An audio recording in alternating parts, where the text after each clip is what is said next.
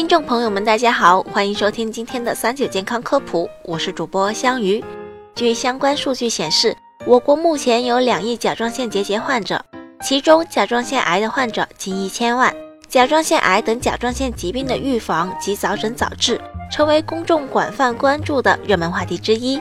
近年来，甲状腺癌患者越来越多，难道真的和长期补碘有关吗？目前，医学界明确，甲状腺癌的发病因素主要与遗传因素和电离辐射有关。所以，如果具有一定发病因素的高危人群，应该定期做体检，增强自我保护意识。碘是制造甲状腺激素的原料，是人体所不可或缺的。人体内的碘主要分布在肌肉、皮肤。血液、中枢系统、骨骼系统等部位，而碘的生产主要在甲状腺内。不可否认，缺碘或过分摄入碘都会损伤甲状腺。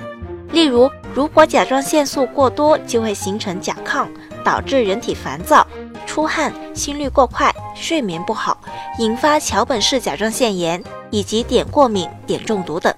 相反，如果甲状腺素过少，就会出现乏力。更严重的还会出现粘液性水肿。如果小朋友在生长发育的阶段没有足够摄取甲状腺素，就会产生严重的智力发育不全。孕妇如果没有足够的甲状腺保护，有可能生出来的孩子会得呆小症、克丁病等。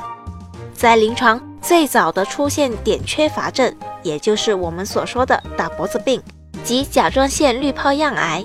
世界卫生组织认为，正常人每天摄入两百缪克碘就已经足够了，超过三百缪克就有些过量。至于缺碘或者碘过量是否会致癌，碘盐与甲状腺癌之间的明确关系究竟有多少，目前尚且缺乏定论。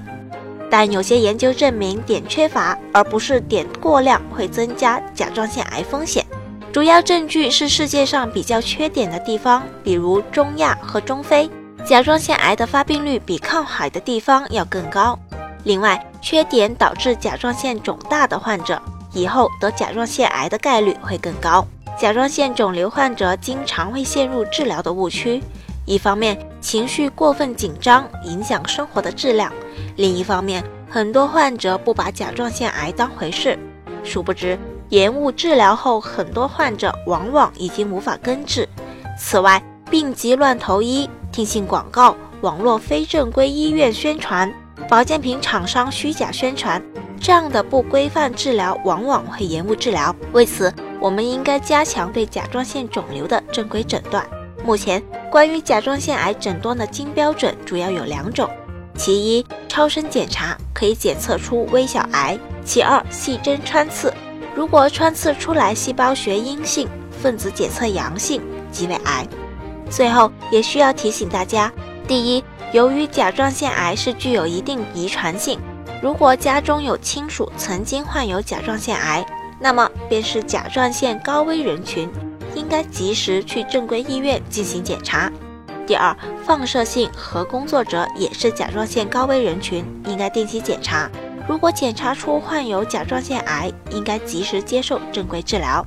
第三，在饮食方面要保证主食摄入量，并注意饮食结构多样化、粗细搭配，不要偏食。